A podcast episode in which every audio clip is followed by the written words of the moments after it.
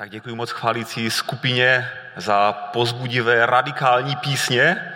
A dneska budeme mluvit o sboru v Laodikeji a ten zrovna radikální nebyl. Takže eh, díky Bohu za to, že v našem sboru se zpívají takové písně a věřím v to, že, nebo doufám, že eh, to bereme vážněji, to, co zpíváme, i když často eh, to možná je, nemusí být úplně pravda, ale vyradžujeme touhu potom, že chceme, aby chceme věřit Pánu Bohu, skládat v něho naději, postavit svůj život na něm a jít, i když jsme stále, eh, i když to stále není stoprocentní. Tak eh, my teď máme takovou sérii, tak, eh, sérii, kdy, kdy, kdy mluvíme o prezentaci, kdy mluvíme o, o třetí kapitole zjevení, kde Jan křtítel, Jan ne Jan Křítel, Jan, eh, učedník Ježíše Krista, na ostrově Patmos eh, dostal zjevení a takové radikální slovo k sedmi církvím, které už tehdy existovaly. A dneska budeme mluvit o církvi v Laodikeji a z těch sedmi církví, církví ta laodikejská církev má nejhorší rating. Jo? Teď se to hodně, mluvíme o, hodně o tom slyšíme teď, že Česká republika možná ztratí jeden z nejlepších ratingů ve střední Evropě ekonomických, že můžeme půjčovat peníze za levný úrok.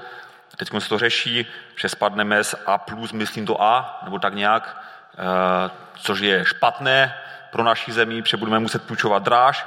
Nicméně, eh, když si se radíme všech těch sedm církví, eh, o některých jsme už mluvili a o těch dvou nejlepších budeme teprve mluvit příští neděli, tak se máme na co, těšit, na co těšit, tak ten sbor ve Filadelfii dostane největší ceres, jak se říká, jo? Největší, uh, největší, dostane nejvíc naloženo, jo?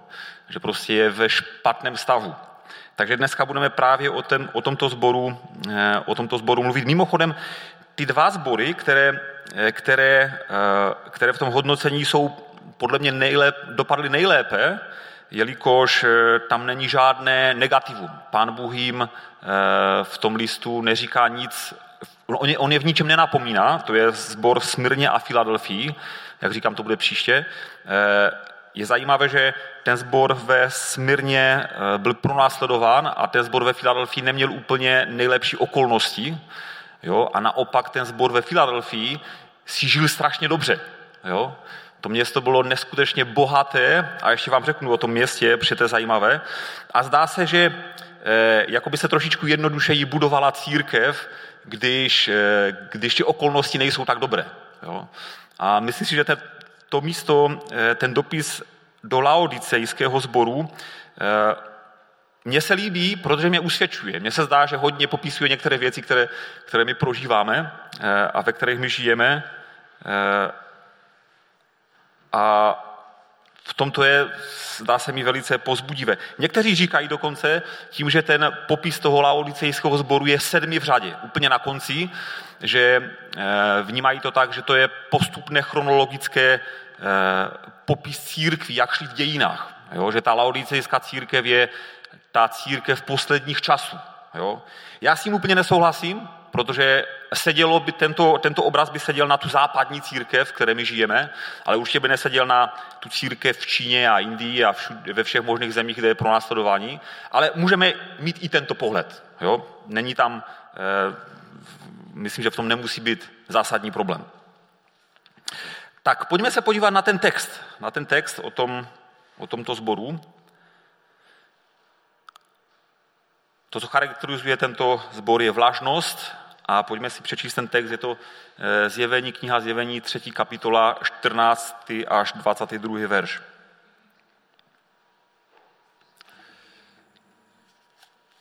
Eh, Andělů církve v Laodikeji píš, toto praví ten, jehož jméno jest Amen, svědek věrný a pravý, počátek stvoření Božího. Vím o tvých skutcích, nejsi studený ani horký, kež bys byl studený anebo horký ale že jsi vlažný a nejsi horký ani studený, nesnesu tě v ústech. Když říkáš, jsem bohat, mám všecko a nic už nepotřebuji a nevíš, že jsi ubohý, bědný a nuzný, slepý a nahý. Radím ti, abys u mě nakoupil zlata ohněm pročištěného a tak zbohatl a bílý šat, aby ses oblékl a nebylo vidět tvou nahotu a mask potření očí, abys prohlédl. Já kárám a trestám ty, které miluji.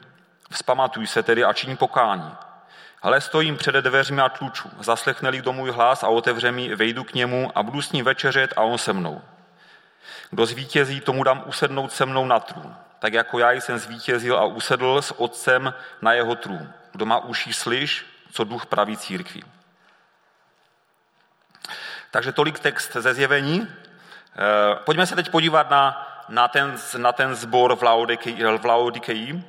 Eh, co to bylo za město, eh, kde se nachází. Takže je to město v současném Turecku, abyste měli představu, samozřejmě bylo to součástí římské říše, je to už město, které je v Evropě, není to Ázie, ale Evropa. A bylo to nesmírně bohatý a prosperující město. Za prvé tam byly obrovsky úrodné eh, pastviny, kde se, eh, kde se zpracovalo vyhlášené černé sukno, které bylo proslavené na celé, v celé tehdejší říši a, a, a bylo tam prostě lidi mohli eh, zemědělčit, zemědělčit. Byly tam bankovní domy plné zlata, prosperující manufaktury, trhy, a byla tam vyhlášena lékařská škola, jo, medici se tam učili, a také ještě jedna, jedno specifikum, eh, vyráběli tam eh, nesmírně účinnou hojivou oční mast. Jo. A když se díváme na ten text, tak je, je zajímavé, jak, jak pán Bůh mluví do tohoto sboru jejich řečí. Já si myslím, že Jan vůbec netušil moc přesně, proč tam používá pán Bůh ty výrazy, které používá. A teď vám řeknu eh, ještě další kontext, který je strašně zajímavý v tom, když si to spojíte s tím textem, který dostal Jan na ostrově Patmos, někde ve středozemním moří, kde byl ve vyhnanství, a posílá to tomu sboru, jak to neskutečně sedí eh, nejenom nějakému popisu duchovní situace, ale popisu jejich situace, v které žili fyzicky. Jo? Eh, ta diagnóza je taková. První věc, podíváme se na diagnozu. To mám? Jo. Vím o tvých skutcích. Nejsi studený ani horký, kež bys byl studený nebo horký, ale že jsi vlažný a nejsi ani horký, ani, ani studený, nesnesu tě v ústech. První slovo, které tam vnímám, je vlažnost. Eh, ten, eh, ten anděl popisuje tu vlažnost na takovém zajímavém obrazu, a on popisuje vodu eh, nebo nějakou něco, co můžeme jíst nebo pít, eh, které není ani tak, ani tak. A ten zbor v Laodikeji měl, jednu, eh, měl dva, ještě měl jeden dar, jeden, jednu hodnotu, která byla velice pozitivní, ale měl jednu slabinu. Jo? To město, tak bych to řekl. To pozitivum bylo, že tam byly horké prameny a v těch městech okolo byly lázně. Ale ta Laodikia byla nejdal od těch horkých pramenů, přesto tam taky měli lázně. A jeden z důsledků toho, že byli trochu dál od těch pramenů, bylo, že ta horká voda, která tekla z těch pramenů, z těch hor, ta lázenská voda, když, když dotekla do toho města, Laodikea, tak už nebyla horká, už nebyla tak tepla. Jo, když jdete do Bešeňové, tak se nejvíc těšíte na ten bazén kulatý, hnědý, jo, kde jsou ty minerály a je tam těch 40 stupňů, že? Samozřejmě tam nemůžete být pořád, ale jinak bychom tam nejezdili do Bešeňové, protože akvaparky máme i tady. Že? A přesně to bylo situace toho, toho sboru v Laodikeji, že ta voda už nebyla tak dobrá, jako když vyvěrá z toho pramene a měli jednu slabinu, jeden nedostatek, kvůli které nakonec to město o tři století později v podstatě zaniklo. Jo? Muselo se, to město se v podstatě posunulo trošičku dál. A to bylo to, že neměli vodu. Jo? A ten další obraz, který jako je koreluje nebo je podobný tomu, o čem tu píše, eh, o čem tu čteme, že naopak ta voda, když ji museli stahovat z těch hor, ona tekla v akvaduktu, jo, to je takový ten most, kde, teče ta voda, ona se zase zahřála. Jo? Ona už nebyla občerstvující svěží. Jo? A já nevím, jak to, jak to máte rádi vy, ale já buď to mám rád e, studenou kolu, nebo pivo, nebo vodu ráno na osvěžení, jo? a nebo potom si udělat čaj, nebo kafe. Jo? Když pijete něco, co je takové jako vlažné, tak to nemá chuť. To nechceme pít. Chceme něco, co je buď takové, nebo takové. A přesně tak popisuje Eh, eh, ten, tady pán Bůh popisuje tu, tu situaci toho sboru. Ani tak, ani tak. Jak bychom charakterizovali vláznož v životě křesťana? Našel jsem nějaké synonyma pro slovo, pro slovo vlažnost a hledal jsem si slova, která podobné, která to vyjádřují trošičku jinak jo, a jsou podobné. Vlažnost můžeme jinak říct lhostejnost, nevšímavost, nevyhraněnost, netečnost. Ta vlažnost se nemusí projevovat jenom v našem životě křesťanském, ale i, i v pracovním životě třeba. Že nám to je úplně jedno, jako odpracujeme si 8 hodin a je, a, a je mi to fuk, prostě co a jak. Může se to projevovat v našich vztazích. Zajímám se pouze o sebe. Nic víc mě nezajímá. Ne, neprojevit zájem o další lidi. Je mi všechno jedno, co se netýká, netýká přímo mě, mého pohodlí. Cítíme tam trochu takovou sobeckost. Co je naopak, eh, co je naopak eh, opakem vlažnosti? Vidí tam taková slova jako, slova jako rozhodnost, radikálnost, zaujetí, zájem. Mám zájem o to, o Pána Boha. Eh, všímám si, všímavost. Eh, napadá mě otázka tady z tohoto kontextu, eh, není teda lepší aspoň něco, proč tady, proč tady pán Bůh kritizuje takovou zlatou střední cestu? To už není lepší, aby člověk byl aspoň trochu věřící, než vůbec. Není lepší, aby aspoň, eh, když už není studený, byl aspoň trošičku jako... Myslím si, že ze společenského pohledu to tak asi může být. Je lepší, když lidé možná aspoň mají nějaké povědomí o Bohu a mají aspoň nějaký, nějakou bázeň před hospodinem. Jo. Když člověk věří, že nějaký Bůh je, tak aspoň má nějaký respekt nebo bázeň před něčím, co ho přesahuje. Ale z křesťanského pohledu, z pohledu eh, toho, co znamená být křesťanem, to tak není. Je zajímavé, že pán Bůh pozbuzuje eh, k tomu, abychom byli studení anebo horci. A já tady vidím dvě věci. To první je, že, že když je člověk studený, má daleko větší šanci, že se setká s Bohem. Protože nežije v klamu, nežije ve lži. Je schopný pochopit, ano, něco mi chybí v životě. Možná to je pán Bůh, možná to je něco jiného, možná to je něco duchovního a něco mi chybí v životě. Když to člověk, který je vlažný, tak má dojem, že je všechno v pořádku. Napadá mě ještě, eh, napadá mě ještě že možná, taková moje myšlenka, že možná eh, tím, že tam není studený a horký jako něco negativního, jedno nebo druhé, tady v tomto kontextu, napadá mě, že možná křesťanství obsahuje i tu jakoby studenou část, to znamená to naše logické, eh, logické uvažování, ten náš rozum, kde nejsou emoce. A naopak to horké, to, kde jsou ty emoce, kde je to naše srdce. Že obě dvě ty věci patří do křesťanství. Ale pojďme se držet toho, co si myslím, že je daleko zjevnější. Že pán Bůh chce po těch lidech, aby byli horcí, aby tam bylo nějaké nadšení pro věc, nějaká radikálnost. Počkej, tomu našlovat.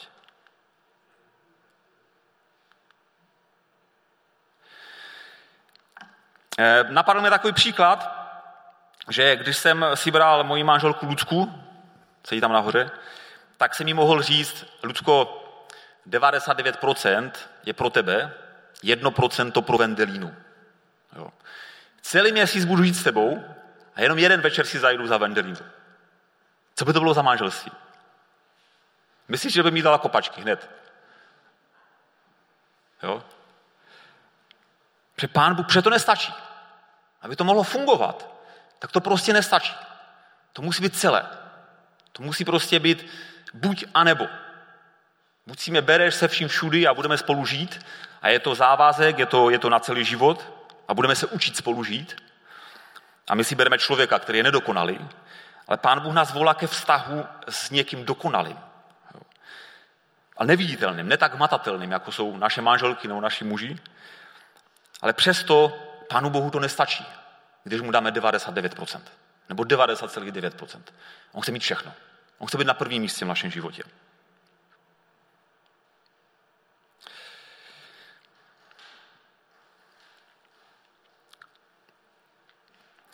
Pozorování, ještě jedno pozorování tam vidím. Problém s tou církví měl vlastně jenom pán Bůh.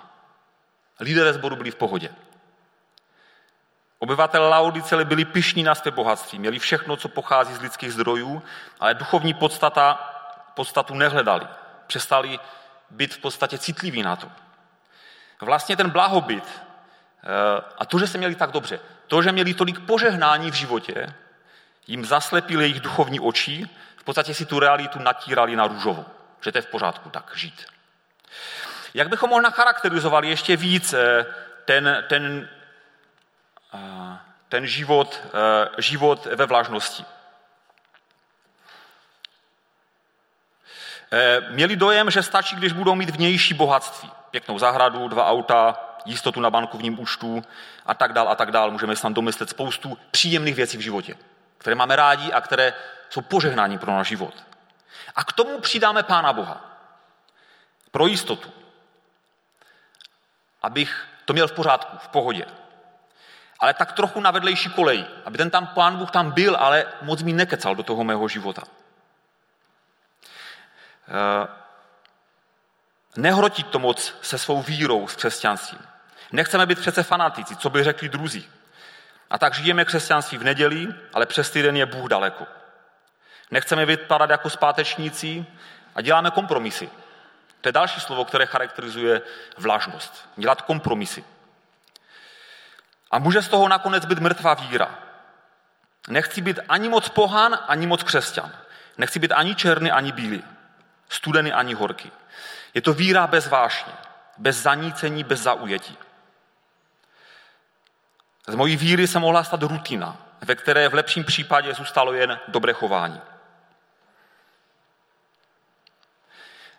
My mluvíme o tom, že chceme mít vztah s Bohem a někdy se stydíme za ten vztah s Bohem. Nechceme to říct, přiznat před lidma.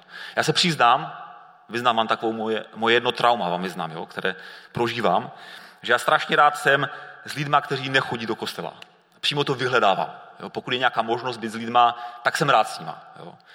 Ale děsím se vždycky jedné otázky. Víte jaké? Když se mě zeptají, co dělám.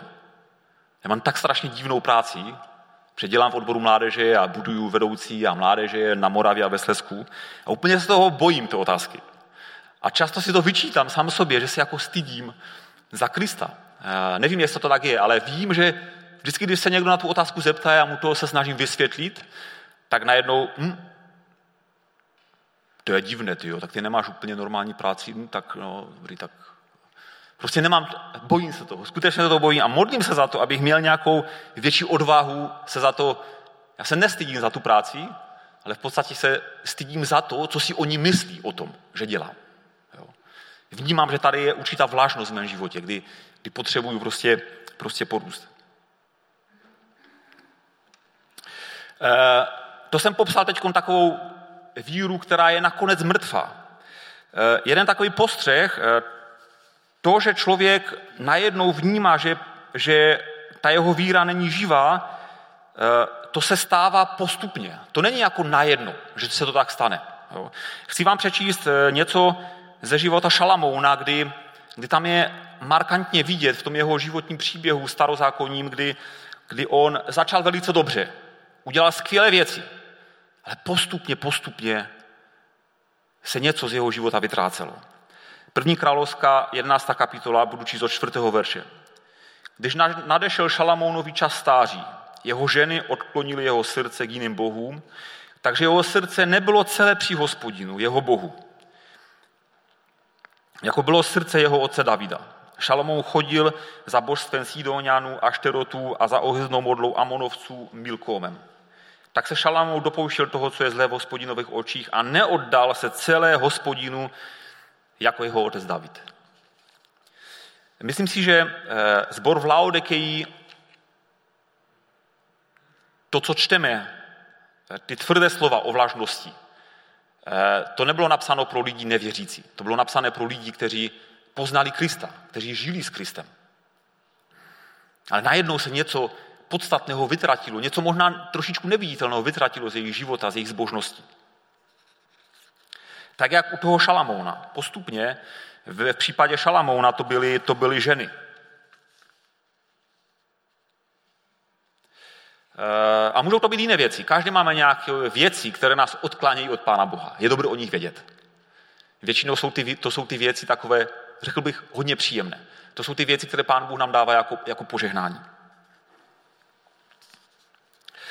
Takže to je víra mrtva. Eh, potom víra bez rozhodnutí. Tady bych rád přečetl takový eh, úryvek z kázání Martina Luthera Kinga, kazatele amerického, který se zastával práv Černochů. Udělal, pan Bůh si ho použil pro neuvěřitelnou práci, bych řekl, pro, eh, pro změnu společnosti v podstatě.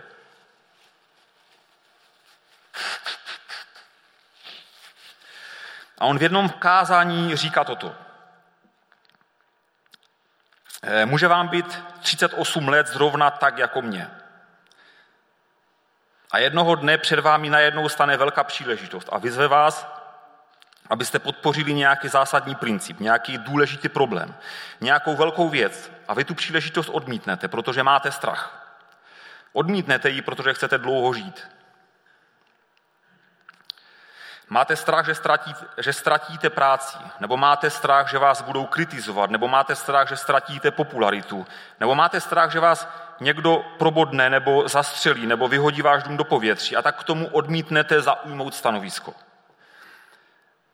Možná se ve zdraví dožijete 90, ale v těch 38 jste stejně mrtví, jako budete v 90. Zastavení vašeho srdce nebude nic jiného než opožděné oznámení o předčasné smrti vaší duše. To je silný text, který, eh, který byl prorocký pro toho Martina Luthera Kinga. Přes za dva roky necelého zastřelili. Ale mluví na velice silné slova o tom, že eh, o takovém paradoxu, eh, o kterém čteme v Biblii, v Matoušovi v 10. kapitole takové to známé místo. Kdo nalezne svůj život, ztratí jej. Kdo ztratí svůj život pro mne, nalezne jej. To je takzvaný paradox. To nedává logický smysl, přesto to tak je. To nemá logiku z lidského pohledu, ale z boží perspektivy to má úžasnou logiku.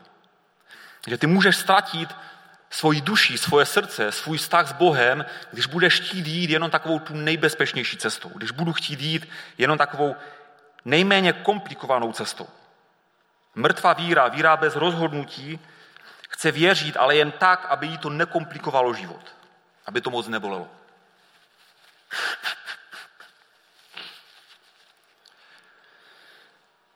A chtěl bych se pomaličku dostat na to řešení, aby to nebylo jenom depka, jenom popis toho, eh, jak je náročný jít za Pánem Bohem. To řešení je, eh, ještě, ještě zpátky teda, pomaličku se dostaneme k řešení, ale ten třetí druh nevíry, tady, nevíry je víra bez úsilí a vytrvalosti.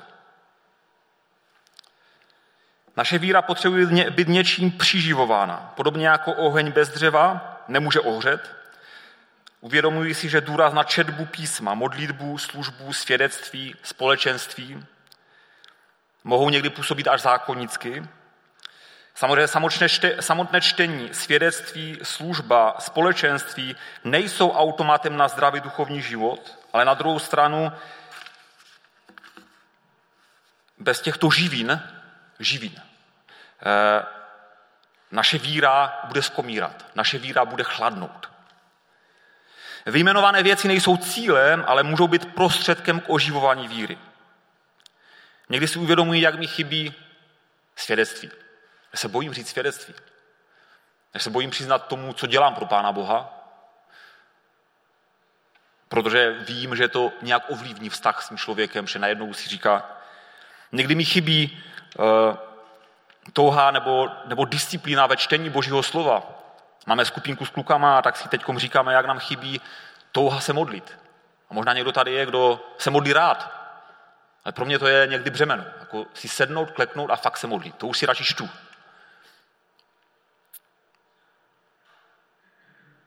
Pokud víře nedodáváme palivo, tak vydoutná. Pokud víře nedodáváme palivo, tak, tak, eh, tak, tak přestane hořet, přestane být taková plná nadšení. Pojďme teda na to řešení.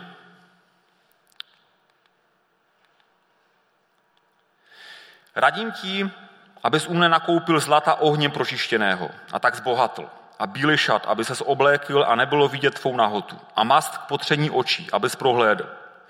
Jak kárám a trestám ty, které milují. Vzpamatuj se tedy a čiň pokání. Pán Bůh tady říká, musím teď k tobě být přísný. Drahý lidé, drahý boží lidé v Laodikeji. Protože tě miluju. Musím být k tobě přísný. Protože to jde s tebou z kopce.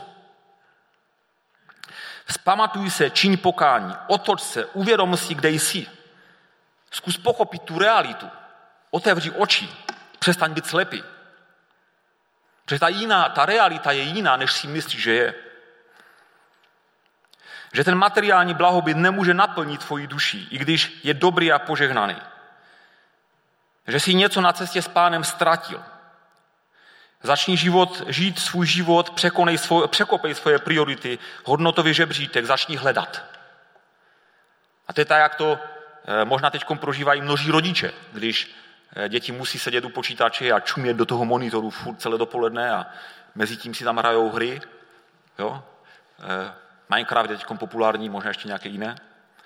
A musím přijít, musí přijít za těma dětma, musím dát jasné hranice, musí říct, to nebudeš dělat tak. Můžeš být do toho půl hodinky, ale nebudeš tam dvě hodiny sedět, nebo hodinu. A to není populární pro to dítě. On se vsteká se prostě, říká, tak to vymlouvá se, hledá, hledá způsoby, jak to udělat tak, aby, aby mohl si tou svojí jednoduchou cestou, kde uspokojí aspoň na chvíličku eh, to svoje nitro. Pán Bůh, protože miluje ty lidi, tak, jim, tak je napomíná. V jejich vnitru, eh, vnitru těch, těch, těch vlážných křesťanů, vnitru nás vlážných křesťanů, křesťanů. V mém vnitru se totiž někdy usadí především láska ke světu. A duchovní život mizí pod nánosem nevědomostí a sebeklamu. A právě to zlato pročištěné v ohni, které Kristus nabízí, se může stát boží spravedlnosti a obohacení duchovního stavu člověka. Máme takové místo v 1. Petrové 1.7.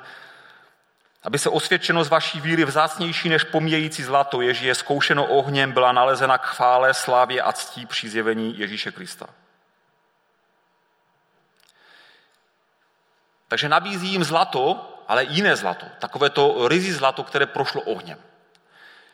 Možná víra, která, která nehledá tu nejjednodušší cestu která hledá v první řadě Boží vůli a Pána Boha v životě. E, taky říká, že si mají oblic bílý šat, aby nebyli nazí. Oni měli dojem, že jsou krásně oblečení a byli krásně oblečení, protože tam měli nejlepší materiál široko daleko.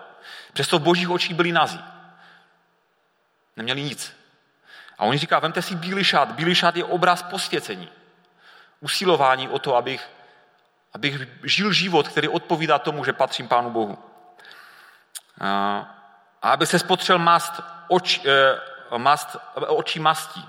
A zajímavé je, že oni tu mast tam měli v tom městě.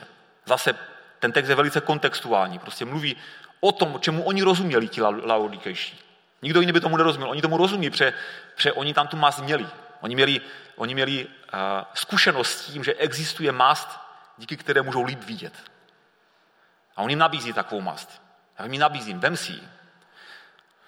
A říká tam zajímavou věc, které jsem si všiml, že on neříká, já vám dávám zlato ohněm pročištěné, já vám dávám mast nebo bílý šát, on říká, běžte si ho koupit.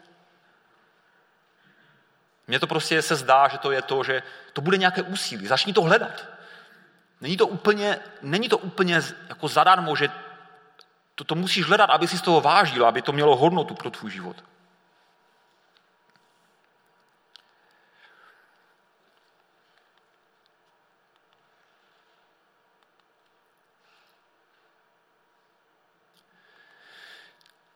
Pojďme do třetí části. A líbí se mi, jak ten text, který vypadá strašně ponuře a v podstatě mluví o nejhorší církvi, která byla tam popisována, jak tam je, začíná být víc a víc světla na konci tunelu. To je úžasné. Boží dobrota, jak, tam, jak nakonec tam vychází najevo boží dobrota, jeho milosrdenství, jeho láska.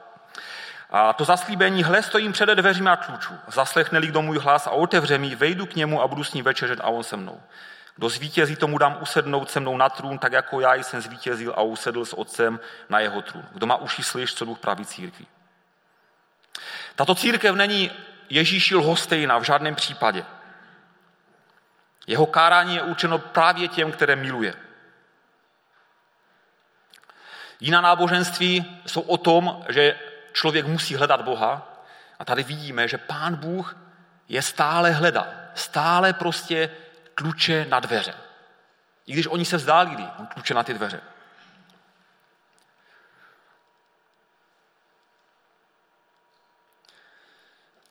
Eh, mám tam takový citát od, od, eh, od svatého Augustina, takový známý, mně se líbí, chci ho připomenout, stvořil si nás, stvořil si nás pro sebe, pane, a nespokojené naše srdce, dokud nespočíne v tobě.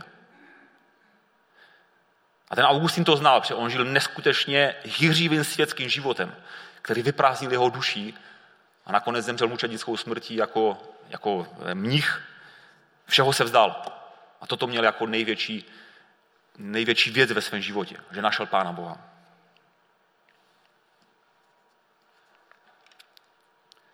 Toto místo, jak už řekl Vladek, používáme při evangelizacích, ale klidně se to může používat při evangelizacích, ale pokud bereme písmo v kontextu, tak toto místo nebylo vůbec napsané pro nevěřící lidi.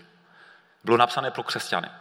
A já se tu nechci zabývat tím, eh, jestli mluví o tom, jestli oni ztratili spasení, to asi není důležité. Ztratili něco strašně klíčového, co je důležité pro život křesťana, aby byl to život radostného křesťana, aby to byl křesťanský život.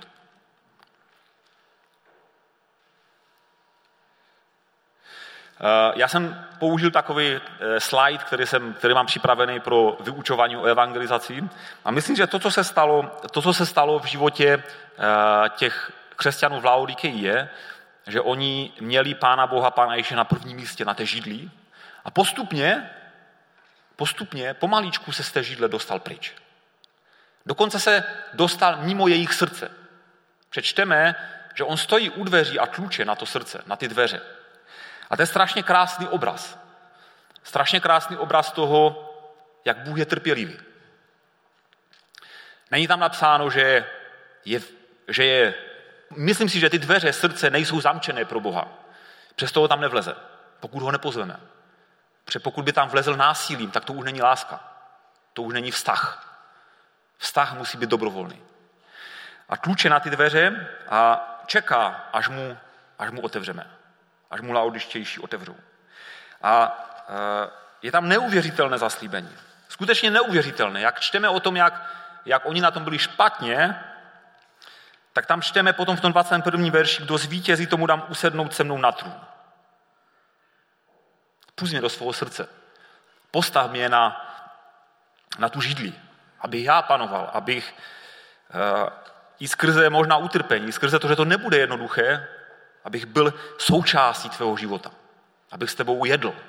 E, jíst, večeřet, to je, to je symbol společenství.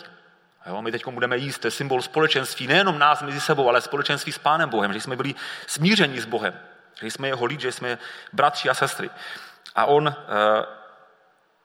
je tak strašně velkorysý, Pán Bůh k ním. Pán Bůh je tak strašně velkorysý k nám. Ale máš jeden úkol. Mám jeden úkol. Když slyším ten hlas, tak potřebuji ty dveře otevřít. Pán Bůh se nebude vlamovat do těch dveří, do našeho srdce, do našeho života.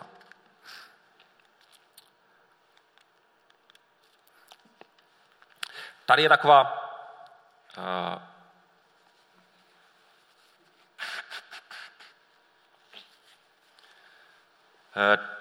pár takových aplikačních věcí, co s tím můžeme udělat ve svém životě, jaký je můj vztah s Bohem studený, vlážný, horký. Možná si tam můžeme dát stupnici.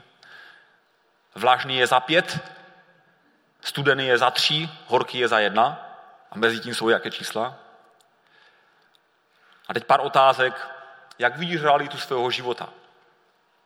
Pojmenuj, co působí vlážnost ve tvém životě. co uděláš v pondělí a celý příští týden, abys byl vyhraněný radikální horky. Pozor, vyhraněný a radikální neznamená, že jsem netolerantní. Já můžu být vyhratelný, radikální a přesto můžu milovat ty, kteří mají úplně jiný názor než já. To je obrovský problém církve nebo radikálních lidí, že jsou tak radikální, že už si myslí, že ti druzí mají, že, že nemůžou unést jiný názor.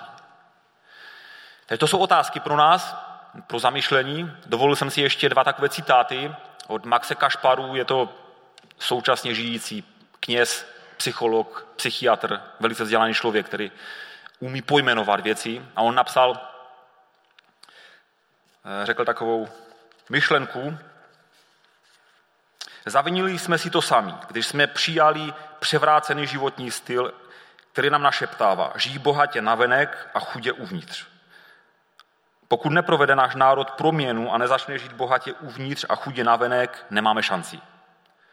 Pojďme otočit ten důraz. Ne, že ty vnější věci přestanou existovat. Nikdo nechce, abychom přestali chodit do práce, zavřeli se do kláštera, ale abychom, aby, aby ty priorita číslo jedna byla priorita číslo jedna v našem životě. A ty další věci se seřadí. A e, takový aforismus od Pavla Kosolina, život je pes, potřebuje výcvik.